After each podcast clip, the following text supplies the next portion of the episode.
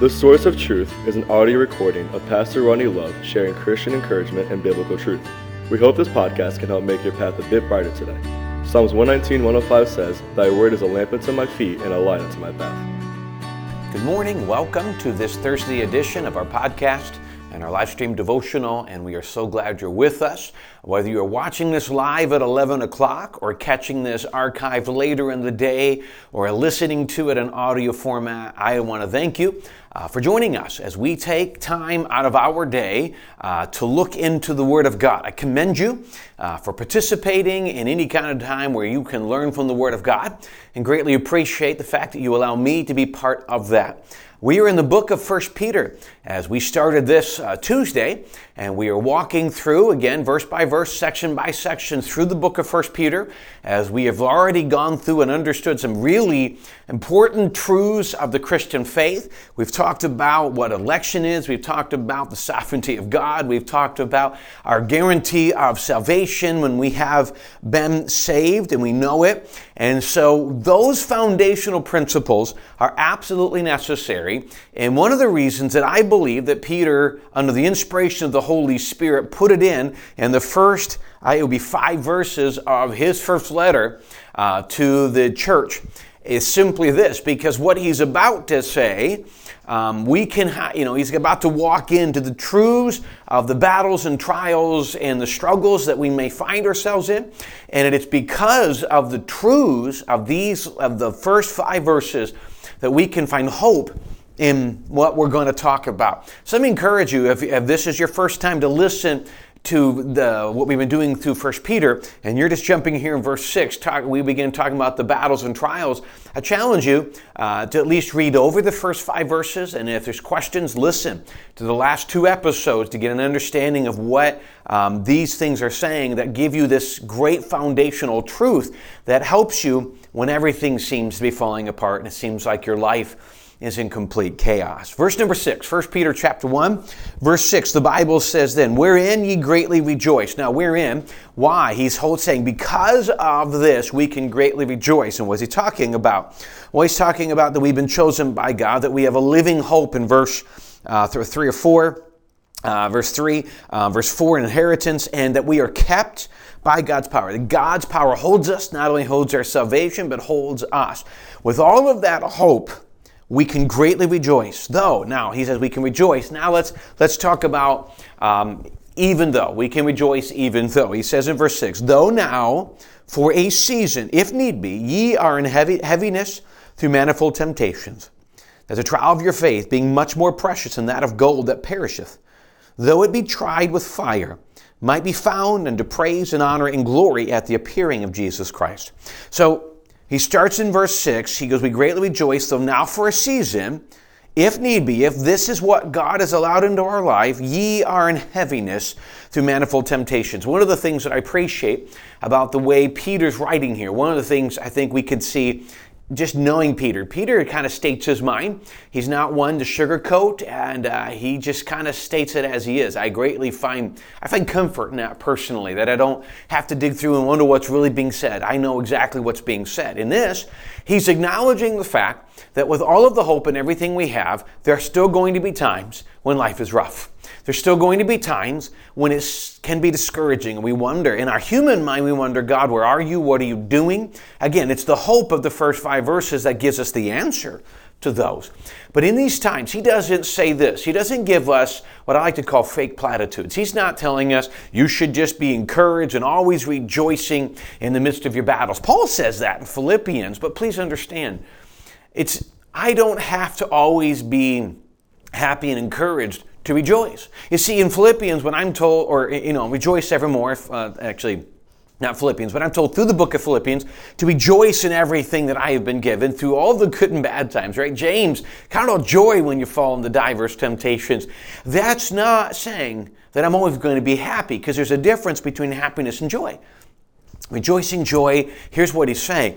When these times come, where you are, as Peter put it here, uh, in seasons of heaviness through manifold temptations. Through heaviness, and literally, it's overwhelming. It feels like your life is weighing down on you. It feels like you can't seem to find, it's just heavy. It's just heavy through manifold or a, a whole list. It can be very serious temptations, a list of temptations, whatever it is. It'd be certain ones that are overwhelming or a whole lot about them or just uncontrolled things you don't know answers to. You can't figure out what's going on. Through these temptations, everything seems to be overwhelming and heavy.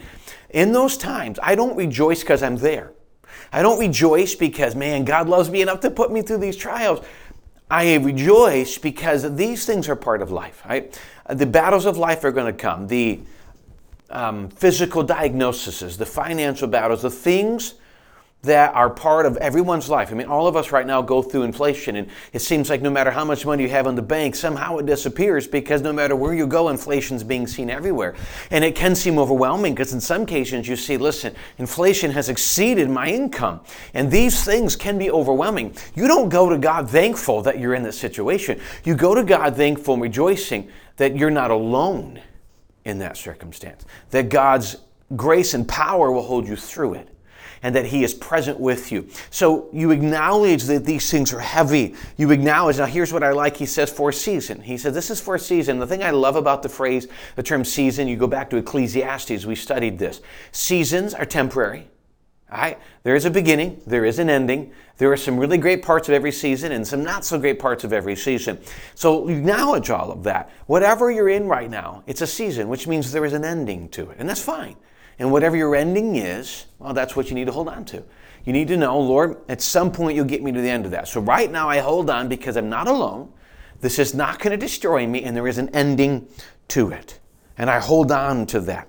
Because even though I go through those times, verse 7, that's a trial. Here's kind of an explanation. Why are we going through this? That the trial of your faith, being much more precious than that of gold that perisheth, though it be tried with fire, might be found unto the praise and honor and glory at the appearing of Jesus Christ. Now, the trying of our faith brings honor.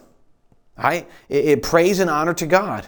And when we appear to Jesus, He will be honored and glorified because we did not fail under the pressure. We didn't quit. We didn't walk away when things were going hard. We stayed strong. That brings praise to honor and glory. So when we stand before God one day, we stand in the presence of Jesus and we see him, he will be honored and glorified because in the midst of these times, we didn't walk away and say, God, I'm done. This isn't fair. This is heavy. I'm out. We stayed strong in the midst of these manifold temptations when it was overwhelming. And we said, God, I don't get it, but you've promised to be there. You've given me strength. So it's praise and honor and glory. But what is? Why? He says in the first part of the verse, the trying of our faith being much more precious than gold that perisheth. Here, here's the picture he's saying. Because though it be tried with fire. So the, the picture he's using is a picture used back in the book of Job. When I am tried, I shall come forth as gold. It's this purifying fire that makes gold extremely precious. If you know anything about different levels of even gold today, you know, there's 10 carat, 14, 24 carat. The higher the quality of the gold, the more valuable the gold. Why? Because the gold's more pure. Uh, my wedding ring right now, I believe, is 10 karat gold. Uh, one of the reasons we purposely chose it is 14 karat. It's not only more expensive, that wasn't the issue, it's softer. So I, I, I'd never take my ring off, so I beat it up a lot. 10 carats stronger. And what that literally means is there's a little less gold and more other metal in it, and that other metal makes it stronger. Well, in this scenario, if you want pure gold, what they do is they apply heat to fire. It's the only way to get rid of it. It liquefies the um, gold and it brings all of the impurities to the top, and you scrape it off. And the more you do that, the more pure the gold, the more soft the gold, so it's pliable, the more valuable. Now, people look at that and say, well, great, I'm going to be more valuable. And you're right, your faith will be more valuable. It'll be more effective, it'll be stronger. It'll be used of God. It'll bring forth fruit. It'll bring, as we see in the end of the verse, praise and glory to God. But can we look at one thing just in reality? All that being true, praise the Lord for all of that. It is fire that is trying us. You know, we look out at a campfire, and man, I'm telling you what, we love a campfire, don't you? You can sit there and make s'mores, and you just love the fire at night, especially in this fall season. It's just a great time to be around a fire. But every once in a while, you make a fire too hot, and you stick, you go to make that s'more, hot dog, or whatever you're cooking, and it burns. Like you just, you can't eat close to it. Smokes in your eye. You recognize that as beautiful as fire is, sometimes it's painful. And that's the premise. Fire has got its purifying qualities. It is great that the trying of our faith, like fire, brings forth the best that I could be for God. But we understand it's fire, which is fire is hot. Fire sometimes is destructive. Now, it's not destructive in our life, but it can seem like that, if you know what I mean. So here's the point. I say that because what Peter, I think, is trying to remind us of is what you're going through now seems hot, seems overwhelming, seems destructive, seems like everything's falling apart, like a fire can do. But we have to remember that while it looks that way, God's plan it's still in motion. So I trust in God, I put my confidence in God, and I just keep moving forward, keeping my eyes on Him, because that's how I bring praise and glory to God by faith. Faith is an action. You know, faith without works is dead, James said, being alone. So I keep going forward. You know, he says in verse Hebrews, um, without faith it's impossible to please him. For he that cometh to God must believe that he is, and he is rewarder of them that diligently seek him. I want to please God, I do it by faith. It's not easy, but it is what God is trying to develop in me. And so in the midst of those times, I, he's not said they're easy, but he's promised you're not alone. He's promised he will hold you up in them and He's promised to make you the best you can be through it, even though the process is not always easy. Keep strong, keep walking with God, keep your eyes on Jesus. Stay steadfast. Don't walk away when things get hard. Satan will convince you that it's God doesn't love you, doesn't care, but the exact opposite is true. Keep your eyes on Jesus. Trust in Him and know that He's doing something to make you more like His Son. Thanks again for joining us on this uh, Thursday morning and wonderful opportunity I have to be part of your day. I hope this is an encouragement. Hope it's a help, whatever you're in. Keep your eyes on Jesus and know that He loves you and He cares for you. Thanks again for joining us this morning. We look forward to seeing you again tomorrow.